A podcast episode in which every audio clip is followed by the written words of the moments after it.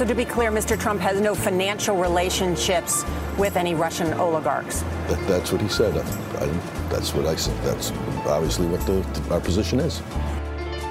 I'm not aware of uh, any of those activities. I have been called a surrogate at a time or two in that campaign, and I didn't have, not have communications with the Russians. What do I have to get involved with Putin for? I have nothing to do with Putin. I've never spoken to him. I don't know anything about him other than he will respect me. Russia, if you're listening, I hope you're able to find the thirty thousand emails that are missing. So it is political. You're a communist. No, Mister Green, communism is just a red herring. Like all members of the oldest profession, I'm a capitalist. Hello and welcome to Mueller, She Wrote. Uh, I was your anonymous host, A G, but I don't work for the federal government any longer, so you can call me Allison Gill. Follow me on Twitter at Allison Gill or at Mueller, She Wrote. And check out our daily news podcast called The Daily Beans that comes out weekday mornings. So not a lot of brand new updates. There's a few uh, this week. We're kind of in a holding pattern in a lot of ways. Uh, we are waiting to see if Merrick Garland will hand over the Bill Barr Office of Legal Counsel memo that was ordered by Judge Berman Jackson. Garland asked for another week and said he would have his decision by tomorrow, Monday the twenty-fourth.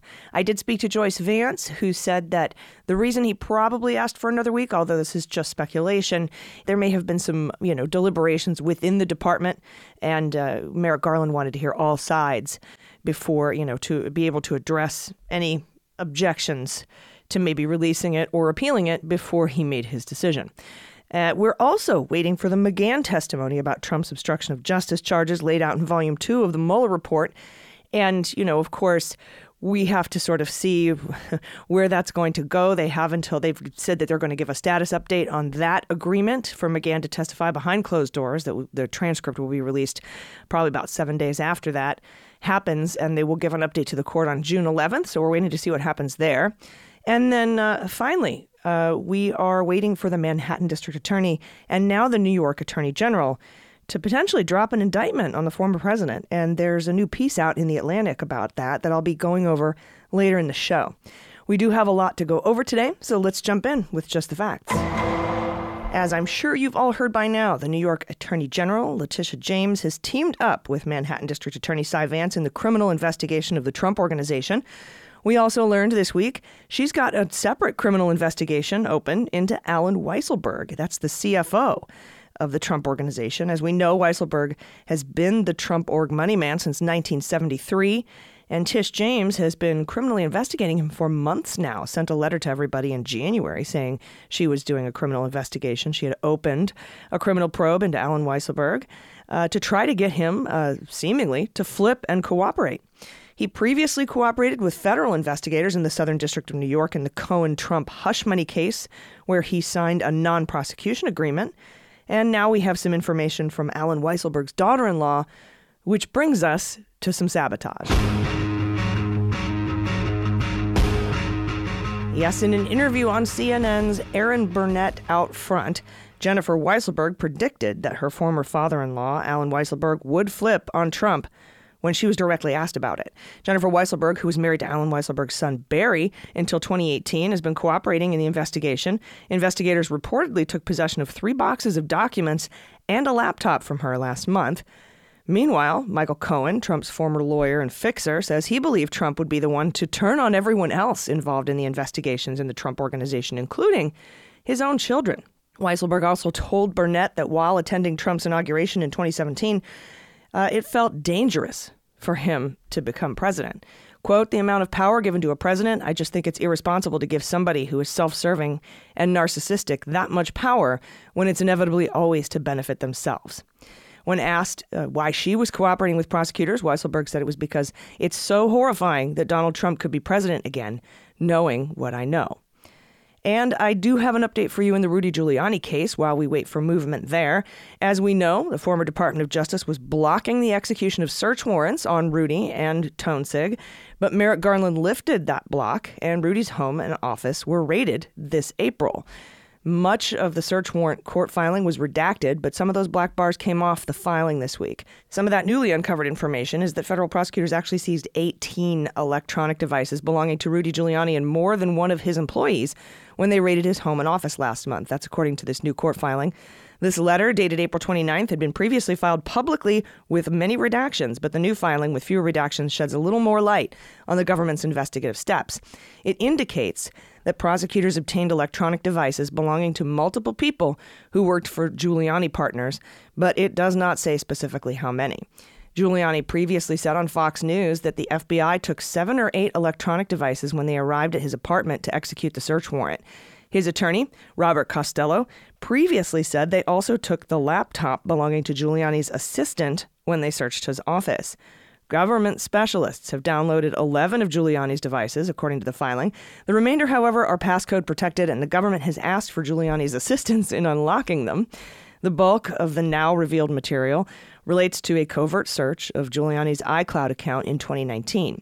Giuliani's lawyers are arguing that the search was illegal and prosecutors should not be able to review the materials they seized last month. Prosecutors said they used a filter team of attorneys and F B I agents who are not on the investigative team to review the material obtained in twenty nineteen for items that could be covered by attorney-client or other privileges. They noted that the review is substantially complete. So that's the iCloud review. They argued that a filter team was appropriate at the time because the warrants were uh, executed covertly. But they are now seeking a special master. That's an independent person to review the newly obtained materials in, from the raids in April, in part due to the publicity of the April search. Uh, that process was used after authorities seized material from another former lawyer for President Trump, Cohen, as we know, and prosecutors said in their filing that in that case, the special master resulted in an efficient and effective privilege review. That's their argument for appointing a special master here. But Giuliani's lawyers have asked the court to delay the appointment of a special master.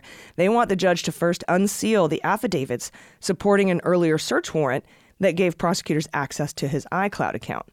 Prosecutors, however, told the court that the affidavit should not be revealed because, quote, although there has been public reporting about the existence of this investigation, much of the information set forth in the affidavits is not publicly known.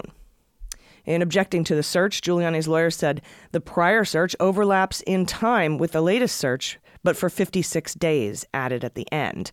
The Justice Department acknowledges the overlap in the newly unredacted portion of the letter, quote, based on the government's investigation to date, given the overlap in date range, and because certain materials, including certain emails and text messages, were backed up to the iCloud accounts that were searched pursuant to these prior warrants, the government expects that some, but not all, of the materials present on the electronic devices seized pursuant to the warrants could be duplicative of the materials seized and reviewed pursuant to the prior warrants. Department of Justice is soon expected to file a reply to these objections that Giuliani and his lawyers have made. And as part of the same investigation, agents last month also executed a search warrant at the home of Victoria Toensing, a lawyer and Giuliani ally. She know, we know she, her, and her husband, DeGeneva, were lawyers for Fraud Guarantee. Prosecutors said in a letter Giuliani and Toensing's status as lawyers shouldn't make them above the law or immune to criminal investigation, and said search warrants executed on them late last month were the result of an ongoing multi-year grand jury investigation into the conduct involving Giuliani, Toensing, and others. Quote, Giuliani and Toensing are lawyers, to be sure, but this court has found probable cause that their devices and accounts contain evidence of specified federal crimes. Hmm. Prosecutors also argued against Giuliani's assertion that the affidavit should be unsealed to allow him to evaluate whether the government leaked phone records or text messages to the House, the House of Representatives. Quote, there is no evidence to support this outlandish accusation, and in any event, a subject's desire to investigate his own unsupported conjecture is simply not a proper basis to unseal affidavits, and Giuliani cites no case in support of that bootstrapping proposition. So he didn't, didn't even cite any case law. Uh, I'll be right back with some information about the Barr Office of Legal Counsel memo and the prospect of Trump being indicted. Stay with us. We'll be right back. Hey, everybody. It's A G from Mueller She Wrote, and this portion of the pod is brought to you by BetterHelp. They provide professional, convenient online counseling. We know life is an amazing, precious gift, but sometimes it can be very overwhelming, unpredictable, and stressful. It can cause anxiety. And when I'm feeling the pressure and anxiety of tough situations, I try to remember I do not have to face them alone. And neither do you. So if you're dealing with anything preventing you from living your best life, I really highly recommend BetterHelp. BetterHelp provides professional counseling to help you navigate life's challenges. It's not a crisis line or self-help. It is licensed professional therapy done securely online. They assess your needs and match you with your own licensed professional therapist, and you can start communicating in under twenty-four hours. As you know, I've had my own challenges with anxiety and post-traumatic stress, and I really know how important it is to seek help rather than to try to take it on by yourself. And I really love how convenient BetterHelp services are. I can do it from home, and it's available for clients worldwide. You can log into your account anytime and send messages to your counselor, and you get timely and thoughtful responses. Plus, you can schedule weekly video or phone sessions. And BetterHelp is committed to facilitating great therapeutic matches, too, so they make it easy and free to change your counselor if you want to. And, of course, it's more affordable than traditional offline counseling, and financial aid's available. So visit their website and read some testimonials like this one from user A D, who says, "Doctorhood has been great. From the first session until now, months later, she helps tremendously with mitigating my stress and anxiety. She helps me see different perspectives and makes me feel seen and heard. I'm better able to understand and process my emotions thanks to Doctor Hood's help." So visit betterhelp dot com slash A G. That's BetterHelp, H E L P. And join the over eight hundred thousand people taking charge of their mental health with the help of an experienced professional. Special offer for Mueller She Wrote listeners. Get ten percent off your first month at betterhelp dot com slash A G. Hey, everybody, welcome back. So as we know, a few weeks ago, Amy Berman, Judge Jackson, if you're nasty, penned an opinion requiring the Department of Justice under Merrick Garland to hand over a Secret Office of Legal Counsel memo that Bill Barr blocked from handing over in a Freedom of Information Act case, arguing that the memo is protected uh, by the attorney-client and deliberative process privileges, th- that exception to the FOIA rule. Judge Jackson was clear and concise as to why the memo didn't meet the requirements of Exemption five. Garland asked for an additional week, a continuance, to either to make his decision to hand over the memo per the court order and also unseal the court order or unredact the court order, I should say, or to appeal the court's opinion. Uh, and he should make that decision tomorrow, May twenty-fourth. If he releases the memo, I wanted to make sure everyone knew how involved Rod Rosenstein was in the drafting of that memo. In the Law and Crime piece by Matt Naham that was released in September twenty twenty, Uh, Matt outlines some communications about the memo in emails received by Jason Leopold at BuzzFeed News in his FOIA request. It says here, former Attorney General Rod Rosenstein, Department of Justice official who appointed Bob Mueller as special counsel, also played a prominent role in editing an unseen official legal counsel memo that laid out the Department of Justice's legal rationale against charging President Donald Trump with obstruction. Heavily redacted emails by BuzzFeed News' Jason Leopold show the who, when, and some of the what of March twenty-fourth, which is the day that Attorney General Bill Barr sent out a four-page letter to Congress outlining, to Mueller's dismay, the principal conclusions of the Mueller report weeks before it was released to the public. A federal judge would later call Barr's summary a distortion, but the emails actually pertain to a memo that was at least seven pages long, not Barr's four-page letter. On March twenty-fourth, twenty nineteen, at one thirty-four in the morning, Rosenstein sent proposed edits to Assistant Attorney General for Office of Legal Counsel Stephen Engel, who has since been rewarded with a place on Trump's revised potential Supreme Court nominee list. Notice the subject line regarding uh, says regarding draft memo in this particular email that you can see in this piece in Law and Crime. Rosenstein sent edits from his phone. He sent edits about pages four, five, six, and seven of the memo. All of those edits were redacted. So because it went beyond four pages, we knew that this wasn't an email regarding his four-page letter to Congress. Uh, at seven fifty-seven in the morning, just a few hours later, Engel responded, "Thanks." Later that day at one p.m., one oh one to be exact, Engel sent a new paragraph to Brian Rabbit, who was at the time Barr's chief of staff. Quote, "For the memo, not the letter, correct?" Rabbit responded two minutes later. "Correct," Engel replied seven minutes after that. Watchdog groups have tried and thus far failed, remember this is September twenty twenty, tried and thus far failed to obtain a complete copy of the legal justification Office of Legal Counsel relied upon in researching the conclusion that there was insufficient evidence to say Trump committed obstruction of justice, only releasing a heavily redacted version of the memo amid protracted litigation. The memo's existence was revealed in response to a Freedom of Information Act request filed by CREW, Citizens for Responsibility of Ethics in Washington. The group had initially filed a F O I A request for records pertaining to the views O L C provided Attorney General William Barr on whether the evidence developed by Special Counsel Robert Mueller is sufficient to establish the president committed an obstruction of justice offense. The Department of Justice initially rejected CREW's request, arguing that the documents were not a matter in which there exist possible questions about the government's integrity that affect public confidence. That resulted in a lawsuit that eventually produced more than two hundred fifty pages of internal White House documents.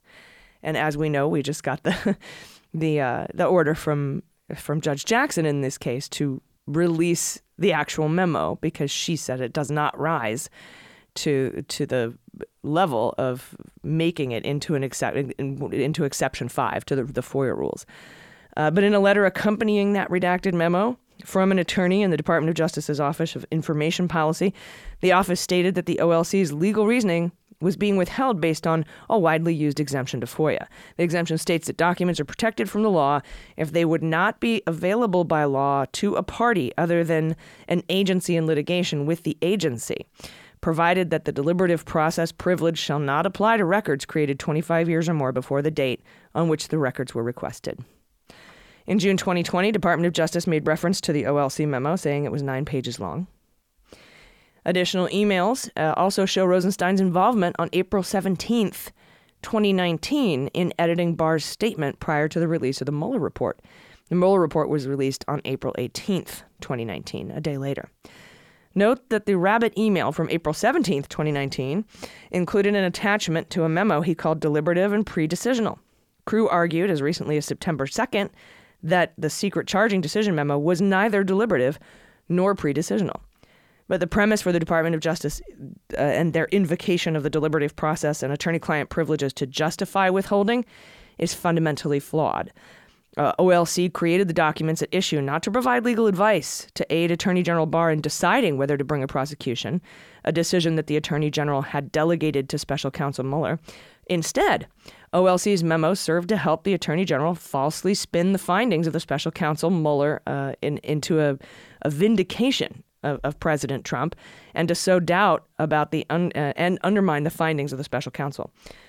The F O I A offers no protection for those efforts, which are not protected by either deliberative process privilege or attorney-client privilege, and instead reflect the kind of misconduct for which the F O I A was intended to provide an avenue of public access. And from the Washington Post in April of twenty nineteen, Rod Rosenstein again was in danger of losing his job. The New York Times had just reported that in the heated days after Comey was fired, the Deputy Attorney General had suggested wearing a wire to surreptitiously record President Trump. Now Trump, traveling in New York, was on the phone, eager for an explanation. Rosenstein, who by one account had gotten teary-eyed just before the call in a meeting with Trump's chief of staff, sought to defuse the volatile situation and assure the president he was on his team. That's according to people who were familiar with it. He criticized the New York Times report that was published in late September and blamed it on former Deputy F B I Director Andy McCabe, whose recollections formed its basis. Then he talked about Special Counsel Robert Mueller's investigation of Russian interference and told the president he would make sure Trump was treated fairly, uh, and that's also according to people familiar with the conversation. Quote, "I give the investigation credibility," Rosenstein said. That's according to an administration official with knowledge of what was said during the call. And he said, "I can land the plane." I just wanted to make sure everyone was aware of the hand Rod Rosenstein had in crafting the memo used to justify not prosecuting the president. I wanted to bring this up in the event that Garland hands it over. Maybe Congress wants to investigate it, which I think they should, or at least have an independent counsel or special counsel investigate the rollout of the Mueller report and what Barr did to it.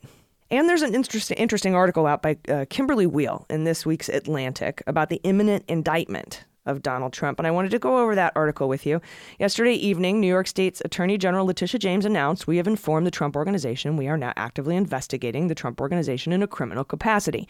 That was uh, the New York Times reporting we got last week and the spokesperson for the New York Attorney General's office. James will be sending two uh, of her office's prosecutors to join the team of Cy Vance, the Manhattan D A. With this news, Donald Trump, those around him, and uh, the country as a whole inch closer to the prospect that a former president could face criminal charges and possibly even prison time. The country has not been through anything like this before, she says. The ongoing investigation is sweeping. James began it as a civil investigation following the twenty nineteen congressional testimony of Cohen that the Trump Organization had lied about the value of its assets to secure loans and insurance to reduce its tax liability. Her focus includes the Trump Organization's valuation of Seven Springs Estate. That's that two hundred thirteen acre estate in Westchester County, which it used to claim a twenty-one million dollars tax deduction for a conservation easement on the property in twenty fifteen. James is also looking into a one hundred sixty million dollars loan on a property at forty Wall Street in Manhattan, which Trump personally guaranteed for twenty million dollars, as well as large portions of debt owed by the Trump Organization relating to the Trump International Hotel and Tower in Chicago that were claimed as taxable income, and the valuation of Trump National Golf Club in Los Angeles. A lot of stuff. Vance's municipal-level criminal grand jury investigation adds another area of possible criminality to the scope of James's state-level inquiry, including possible bank and tax fraud. Vance is also reportedly looking into hush money payments to Stormy Daniels and other women on Trump's behalf, a maneuver that sent Cohen to jail for campaign finance violations. And if you'll remember, that's when we got the name Individual One for Trump. He was he was an unnamed, unindicted co-conspirator in those crimes. And then the Southern District of New York, after Barr got there, just kind of sat on the case, didn't do anything, until a judge said, you you need to make a decision. And the Southern District decided to close that case. By law, grand juries operate in secret, but it's publicly known that Vance has also subpoenaed Mazars, Trump's personal accounting firm, for financial records relating to the former president and his business. In July twenty twenty, the Supreme Court rejected a bid to protect those records from disclosure on presidential immunity grounds, and Vance finally obtained the, tr- uh, the records in February of this year. Now, they say here in this article they, that Vance obtained Trump's tax returns, but they also got a whole trove of just financial records. I personally think there might be something in there showing intent or the ability, you know, it, it, that would make it very difficult for Trump to say that he had no idea about it. Vance's office has reportedly interviewed Cohen at least eight times, and Cohen stated that, quote, "Unfortunately for Trump, I have backed up each and every question posed by the district attorney's office with documentary evidence." Vance has also sought records from two of Trump's largest creditors, as we know, Deutsche Bank and Ladder Capital, and from Columbia Grammar and Prep School. That was a subpoena, which is attended by the grandchildren of Weisselberg, who, you know, has worked for the Trump family since nineteen seventy-three, as I said earlier in the show. In twenty seventeen, he became the only non-family member to serve with Trump's sons, uh, Eric and Don Junior, to manage the trust established to hold Donald Trump's business assets while he was president. According to the grandchildren's mother, Jennifer Weisselberg, more than five hundred thousand dollars in tuition was paid through checks signed either by Weisselberg or Trump himself as part of compensation for Weisselberg's son, Barry, from twenty twelve to twenty nineteen. Vance's office has been trying to get Weisselberg to cooperate with the investigation. He was also involved in reimbursing Cohen for the one hundred thirty thousand dollars payment made to Stormy Daniels before the twenty sixteen election. And, you know, I think it's, it's important to note that if those checks were paid, those tuition checks were paid uh, by Donald Trump himself in, as compensation for Barry Weisselberg, they they would be taxable. And that's, I think, what they're looking at is, is that taxes weren't paid, perhaps, on those payments. For her part, uh, Tish James has subpoenaed the Trump Organization for records relating to consulting fees. Remember the seven hundred and something thousand dollars paid to Ivanka Trump while she worked at the Trump Organization? And that's in addition to documents regarding the various properties implicated in the investigation. In October, Eric Trump, we know, sat for a deposition by lawyers in James's office. The Trump Foundation dissolved amid an investigation by James's predecessor, Barbara Underwood. That's his. That's the Trump charity.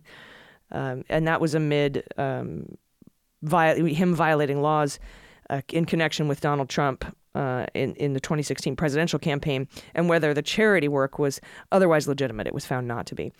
Only criminal charges can produce jail time. And although indictments can be filed against corporations, which the Department of Justice has deemed legal persons capable of committing crimes and criminally liable for the illegal acts of its directors, officers, employees, and agents, corporations can't go to jail. Nonetheless, individual corporate officers can be charged along with a corporation, she says. This is where Trump, his top affiliates, and family are all in potential trouble. Trump's tax counsel in twenty sixteen described him as the sole or principal owner in approximately five hundred separate entities that do business with a Trump org. It's hard to imagine a scenario in which none of this comes back to Trump himself. Uh, whether the joint efforts of the Manhattan D A and New York State Attorney General will lead to indictments is unknowable at this point, but the matter is clearly ramping up. Now, I want to take a little an aside and say there have been very significant signs that this is leading toward criminal charges. We have Cy Vance retiring. This is his last uh, term. He will not seek re-election. Uh, he hired Pomerantz, a former U S attorney, probably as a bridge, maybe to the new, maybe to the new D A. Uh, but also, the, the Pomerantz is the one doing most of the questioning in the grand jury room. Uh, they added a forensic team, a forensic accounting firm, who is looking very closely at all these documents that were obtained from Mazars. Same accountants, by the way, that were looking through Manafort stuff on the Mueller investigation team. Partnering with the New York Attorney General uh, is another uh, thing here, uh, and having two of those attorneys Uh, from the A G, from the Attorney General, on the team in Manhattan. And also, it, it, they have said that they believe uh, Cy Vance uh, has told people privately that he will make a charging decision before he leaves office. So all of those things kind of sort of equate to we might have an imminent indictment. And one question of late is whether either jurisdiction could force Trump to appear in New York in the event he is criminally charged, given that he is lodged primarily in Mar-a-Lago in Florida, though he recently moved to his country club in Bedminster, New Jersey, so he's there now. Florida Governor Ron DeSantis is a staunch Trump ally, and Palm Beach County State Attorney Dave Ehrenberg has publicly acknowledged that informal conversations have occurred uh, regarding whether DeSantis could intervene in a case that indictment happens. But as Ehrenberg notes, DeSantis can try to delay it. He can send it to a committee and do research about it, but his role is really ministerial. And ultimately, the state of New York can go to court and get an order to extradite the former president. In fact, this is a rare circumstance in which the Constitution is quite explicit regarding a governor's obligation to respect an extradition request from another state. Article four, Section two provides that a person charged in any state with treason, felony, or other crime shall, on demand of the executive authority of the state from which he fled, be delivered up to be removed to the state having jurisdiction of the crime. This is a statute of troubling origins dating back to seventeen ninety-three and known as the Fugitive Slave Act. It sets forth procedures for extradition, which the Supreme Court has affirmed. As President Trump dodged conviction despite two impeachment trials and three counts of constitutional wrongdoing, uh, he is now criminally and civilly liable, as well as that of his businesses and his staff and his children. Uh, they're squarely within the sights of the rule of law here. Former Senate Majority Leader McConnell put it plainly in a remarkable speech justifying his vote to acquit Trump for his role in the January sixth insurrection. He said, "We have a criminal justice system in this country. We have civil litigation, and former presidents are not immune from being held accountable by either one." And that sort of goes along with what Mueller testified to uh, in twenty nineteen when asked by Ken Buck if you could prosecute the former president after he leaves office. And he said yes. And that brings us to the Fantasy Indictment League. I'm going to be indicted! No, wait, it's going to be okay. Indicted! Honey, Dick. Indicted! Honey. I'm going to be indicted! Hold it, they can't. It's going to be okay. Just calm down. I can't calm down. I'm going to be indicted! All right, so my picks are going to remain the same this week as they were last week, because like I said, we're in a holding pattern in those three major areas of concern, right? The D A and, and um, New York Attorney General, Manhattan District Attorney teaming up. Uh, we're waiting for that Barr Office of Legal Counsel memo.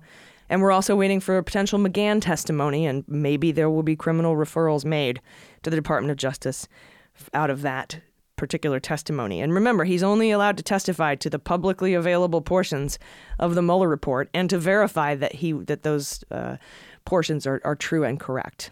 Uh, so that that way, Trump can't block this for executive privilege, because Trump and the Attorney General decided to release the Mueller report, and therefore that waives the executive privilege there. So while we're waiting for that stuff, my picks are going to remain the same. It is Trump. It is Donald Trump. Uh, and, you know, he hasn't been part of this Fantasy Indictment League for the entire first season of Mueller, She Wrote, because he was president. And, and we had figured that Mueller was going to follow that uh, nineteen seventies Office of Legal Counsel memo that says you can't indict a sitting president. Uh, and never forget, when asked, well, why the hell did you do the investigation if you couldn't indict the president? And he said, to get all the evidence down while it was fresh in everyone's minds and before it was destroyed. And he was able to come up with those obstruction of justice charges in Volume two, which may prove to come in very handy now, uh, especially in getting McGahn's testimony and making a criminal referral. Uh, I'm going to leave Rudy on there. Um, I think Rudy and Toensing... Toensing, excuse me, are in, in deep trouble. eighteen devices, eighteen electronic devices. Uh, of course, the, I think we're a while away from that. Like I said, they haven't even, the right now, that where they are is they're just now responding. Prosecutors are just now responding to um, the Giuliani's objections to appointing a special master. I think my beans are on. They'll be appointing a special master. And uh, and then, of course, uh, Matt Gaetz. We know a lot of stuff is, is being investigated in that particular set of crimes. And we just got news that Matt Gaetz's ex-girlfriend is now a cooperating witness. And we know Joel, Joel Greenberg, as of last Monday, uh, has officially begun cooperating in that case. And then Derek Harvey. He was the guy, the Nunes aide that was over there as well. I'm also very interested to see, as a side note, what happens with these lawyers, Engel, And and Rabbit and, you know, the other attorneys who were involved in the other Office of Legal Counsel memo, the one that Merrick Garland is going to make a decision on tomorrow. I'm interested to see how that pans out. Um, I do think Merrick Garland will hand the memo over, but we'll we'll let you know either way. Uh, everybody, until next week, this has been, um, again, holding pattern, but lots of stuff uh, just about ready to happen. So we'll be back next week. And until then, please take care of yourselves, take care of each other, take care of your mental health, and take care of the planet. I've been A G, and this is Mueller, She Wrote.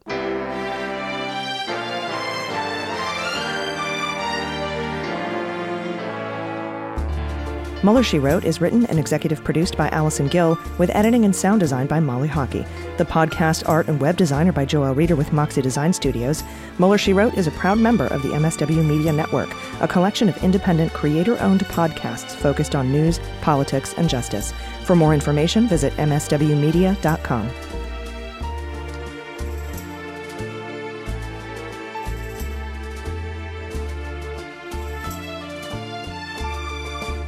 M S W Media.